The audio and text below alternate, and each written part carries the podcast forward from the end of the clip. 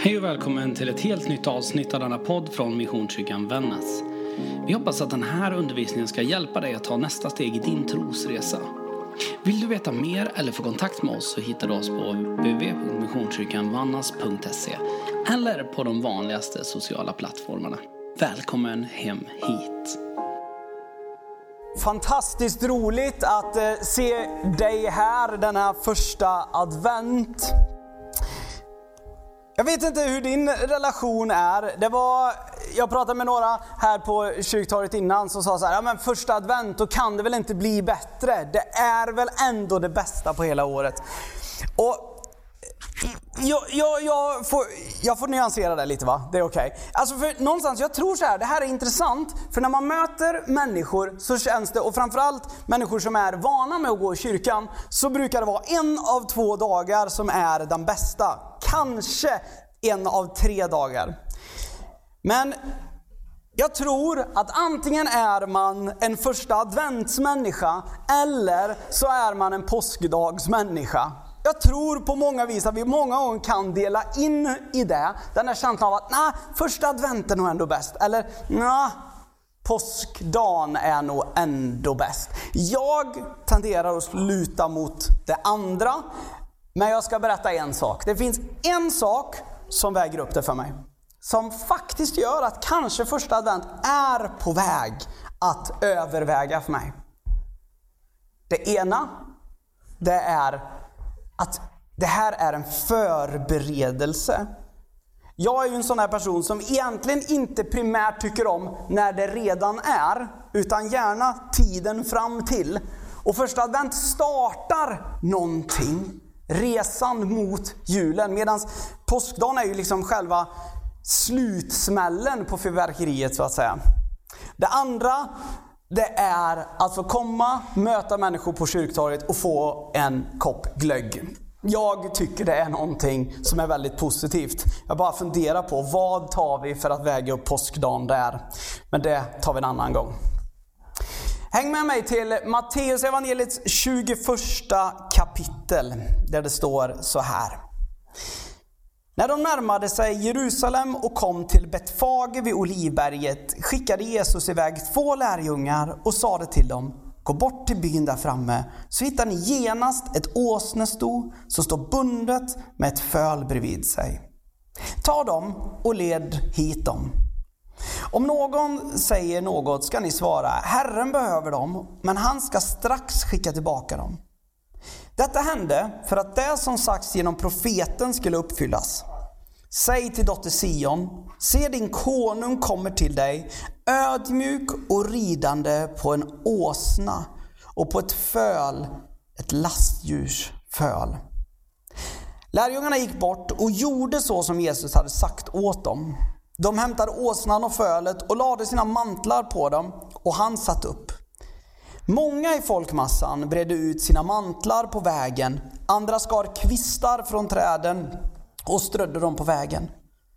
Och folket, både de som gick före och de som följde efter, ropade Hosianna, Davids son, välsignade han som kommer i Herrens namn, Hosianna i höjden.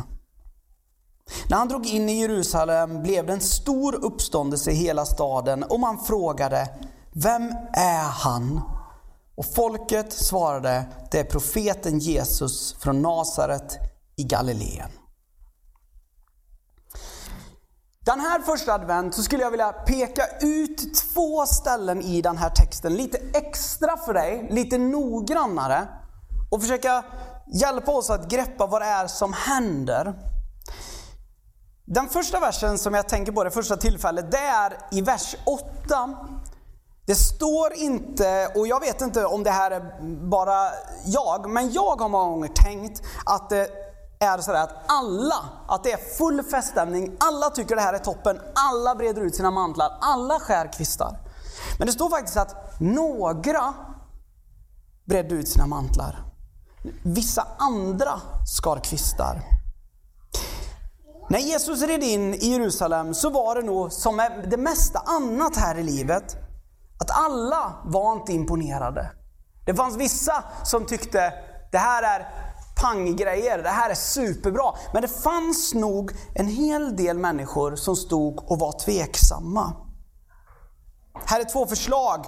Hur tror ni att den religiösa eliten, de som vi många gånger kallar fariseerna, hur reagerade de när Jesus red in på en åsna? Eller vi tar den där andra fromma, olika grupperna av fromma judar. Hur tog de emot det här? För att ge lite kontext också. Vad händer direkt efter att Jesus har ridit in i Jerusalem? Jo, Jesus går raka vägen till templet och rensar det. Han skapar ett kaos mitt i det som han tycker är en katastrof. Så här kan det inte vara. Jag funderar på hur mycket feststämning var det? Hur mycket var det faktiskt också människor som stod med knutna, med, med, liksom, med armarna i kors och funderade på vad är det som sker? Jag tänker att det här tydligt ställer en fråga till dig och mig, vi som läser texten idag. Vem skulle du välja att vara i den situationen? Skulle du vara den som tog din mantel, kanske inte så många har, men inte vet jag, en jacka, en kavaj, klänning kanske inte så lämpligt, men att slänga av sig med en kavaj, eller kappan kanske. Skulle du vara den som gör det för att Jesus red in? Om du tänkte, om du inte visste liksom det du vet om Jesus idag. Skulle du vara den som liksom ställer dig i tåget och jublar och ropar Hosianna, Davids son. Jag inbillar mig att jag själv inte skulle vara en av dem.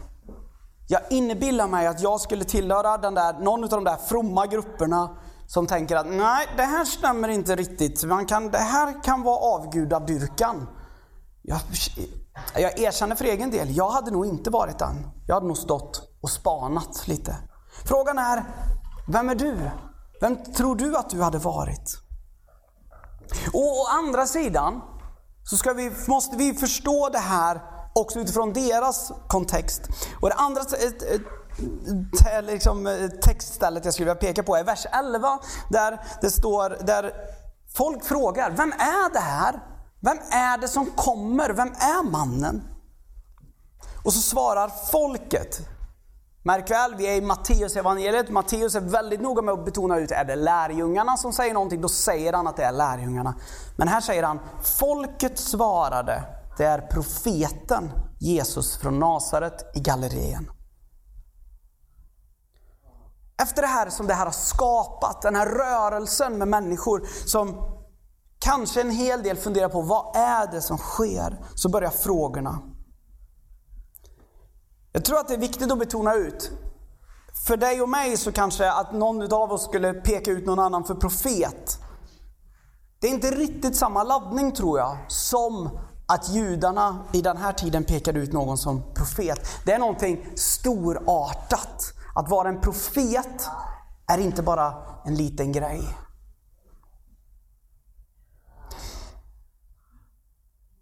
Men det förklarar också agerandet hos vissa. Profeterna genom Gamla Testamentet, låt oss säga så här, det var inte så att de hade liksom en, en stor grupp, liksom så här, jag menar alltså, vi kan nog säga så här, profeter i gammaltestamentlig tid, hade det funnits Facebook så hade det nog funnits sådana här sidor, vet ni, vi som backar liksom. Vi som backar Jesaja, men den stora massan tycker att Jesaja är inte någon vi ska backa. Jeremia är inte någon vi ska backa. Det här är personer som vi borde hålla avstånd ifrån, för de säger ju dumheter. De säger att vi ska krossas, de säger att vi ska förstöras. Jag menar, Jeremia han kastades i en brunn. Man var så less på karln. Han berättar att allt ska gå illa. Han vill vi inte ha med att göra. Profeten om Jesus ses som det är en människa som provocerar, som skakar upp. Men det där är deras bakgrund. Vad är din och min bakgrund idag? Vi lever 2000 år senare. Vad är Jesus för oss idag? Jag tänker så här, och det här är en viktig sak att förstå, tror jag. Om det är så att Jesus bara var en profet, då hade inte du och jag suttit här idag. Det hade varit en omöjlighet. Rörelser som följer en profet tenderar att utarmas över tid. Det finns egentligen ett enda undantag. Men denna söndagen så är det förutom den här texten som vi läste nu så finns det, är det även en text som är en Johannes text. Det är en text där Jesus står inför Pilatus. Det är slutet på förhöret med Pilatus. Och Pilatus han frågar vem Jesus är egentligen. Och där pekar Jesus på sig själv att han är kommen för att peka på sanningen, för att tala om sanningen och att vara och visa sanningen. Det är det här som vår kunskapsbas är byggd ifrån. Med vad vi vet idag, med allt vi vet kommer hända framåt, med allt vi är, så är Jesus inte en profet. Jesus är det de förväntade sig. Jesus är Messias.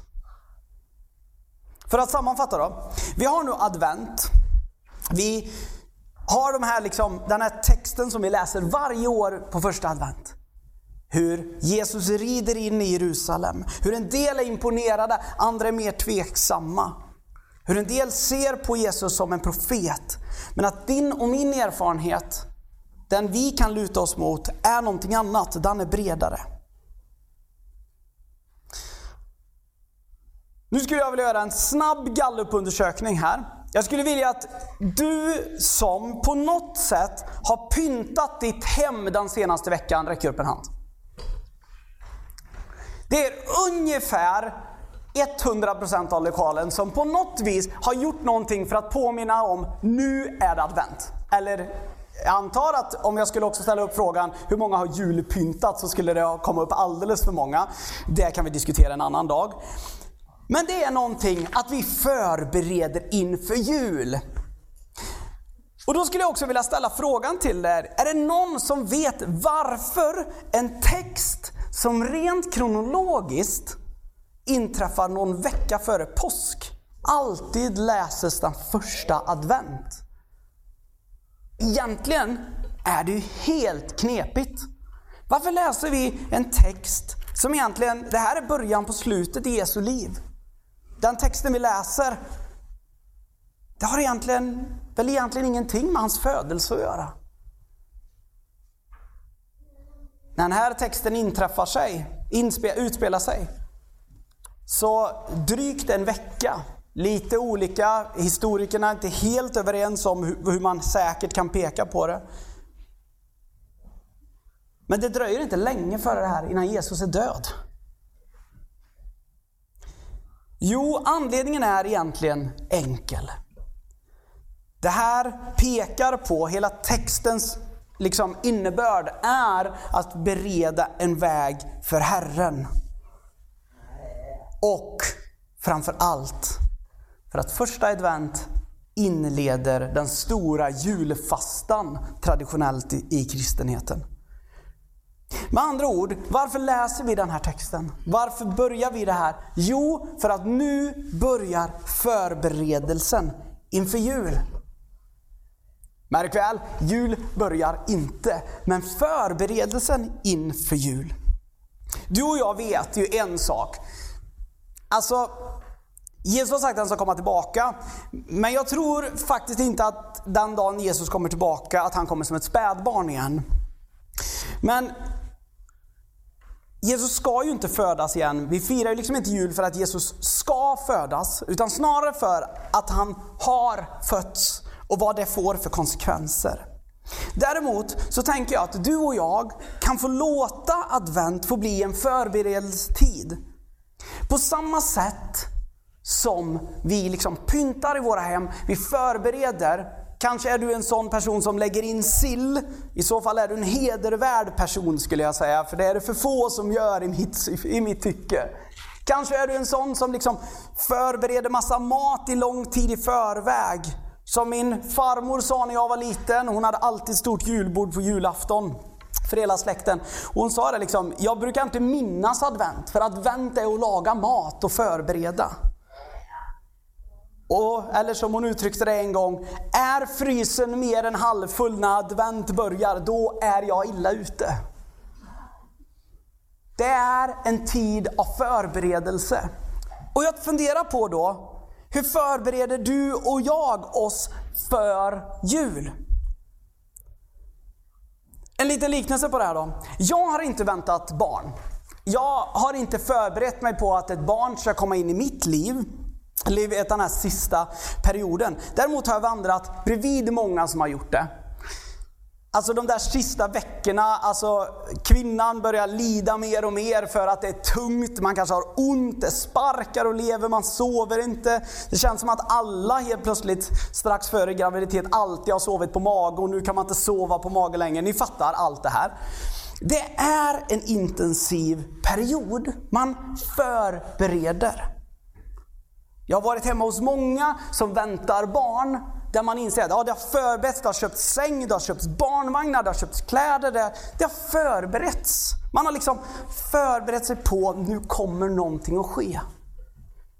På samma sätt om du inte har upplevt det där med barn så jag och min fru Stina vi håller på att förbereda oss för en annan sak nu. Tredje advent ska det flytta hem liksom en liten hårig sak till oss, en hundvalp. Och vi förbereder ju vårt hem. Vi har liksom fått berättat för oss, liksom, ha inte sådana här saker framme för då kommer troligen inte din hund bli gammal. Och Problemet är att det är sådana saker människor tenderar att ha framme, typ elkablar.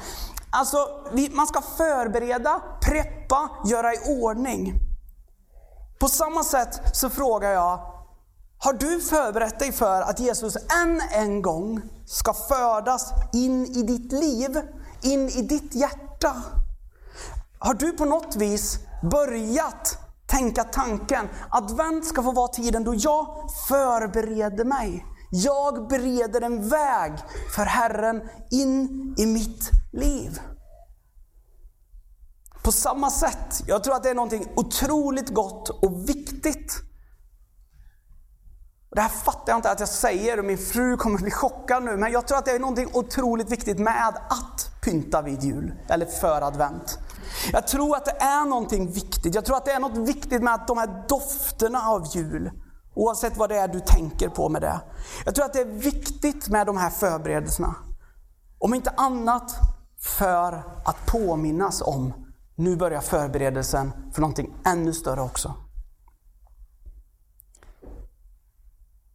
Tänk om det skulle vara så att du och jag, istället för att koppla doften av pepparkakor och glögg, jag menar, finns det någon bättre doft? Ja, det skulle vara såna här apelsiner som man har tryckt såna här grejer jag aldrig kommer ihåg, nejlikor i liksom. Det skulle vara det då.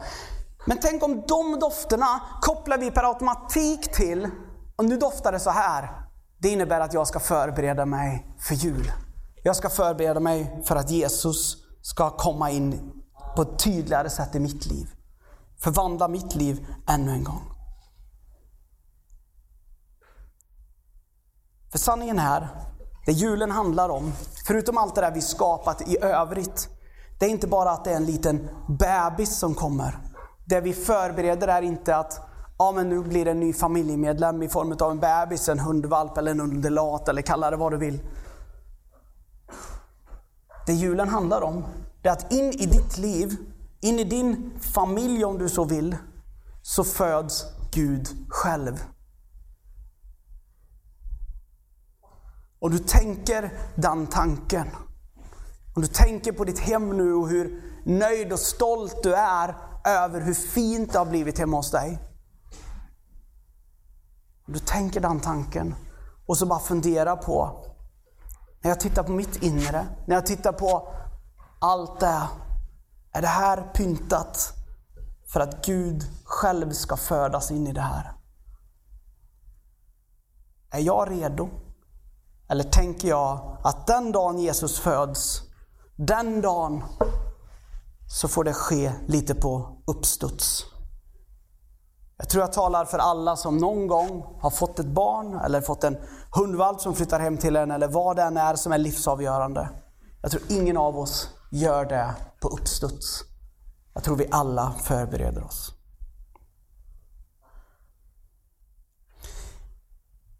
I vår församling den här, den här adventstiden så skulle vi vilja uppmuntra dig att hänga med på en bibelläsningsplan. Vi har inte lagt särskilt mycket jobb på den utan det är faktiskt ett rent kopieringsjobb från en annan kyrka som vi ärligt och trevligt stjäl. Den finns i pappersformat om du vill ha den så. Jag skulle också vilja uppmuntra dig att det finns ett annat väldigt smidigt sätt och det är i bibelappen så kan du få till och med så det påminner dig, nu är det dags att läsa det här. Eh, känner du att jag inte vet hur sånt fungerar, väl, sök upp mig på kyrkfikat efteråt så tar vi ett gäng och så hjälper vi er att komma igång med det. Men jag skulle verkligen vilja uppmuntra dig att hänga med på det här. Det är en kort, det tar inte någon stor del av ditt liv, det är en kort andakt, det är en kort bibelord. Och sen att man får be en, en skriven bön man får läsa och be. Och jag skulle verkligen vilja uppmuntra dig. Inte att kliva in i någon fasta just nu. Det behöver du inte nödvändigtvis om du inte vill. Du behöver inte göra några mer avancerade saker, men att faktiskt ta de där 5-10 minuterna utav din vardag. Varje dag från 1 december till 25 december. En lite annorlunda adventskalender och förbered ditt liv på att Gud ska födas in i det.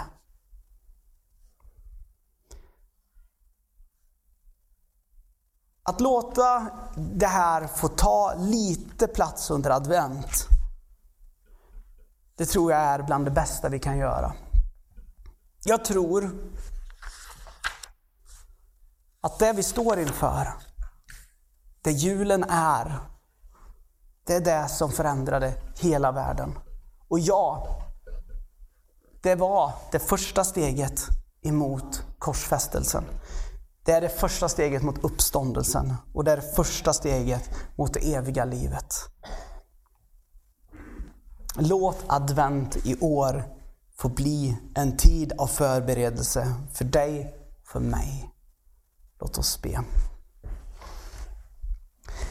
Herre, tack för advent. Herre, tack för det som adventen pekar på, på förberedelsetiden inför jul. Herre, tack för det enorma under som vi får uppleva genom julen. Det undret när du föddes in i vår värld för att vi alla skulle kunna vara del utav din världsvida, din stora familj och ditt rike. Herre, jag ber för var och en i det här rummet, Herre, jag ber att du ska komma med kärlek, omtanke, uppmuntran. Herre, jag ber att du ska hjälpa oss att ta tid med dig inför julen. Jag ber att du ska visa på för oss den enorma kärleken som du har för oss. Herre, jag ber att du ska visa och påminna oss om att det var ett val du gjorde att födas till jorden. Det var ett val du gjorde att behöva leva det livet, att få gå igenom allt det. Bara för oss. För din stora kärlek till oss. Vi ber om dig i ditt heliga namn. Amen. Hej, det här är pastor Johan och jag hoppas att den här podden har fått betyda någonting för dig. Min bön är att det här ska ge dig verktyg för att ta ditt nästa steg i tro och i ditt liv i allmänhet. Spana gärna in vår hemsida, där finns det fler poddar, en mängd andra resurser. Gud välsigne din vecka.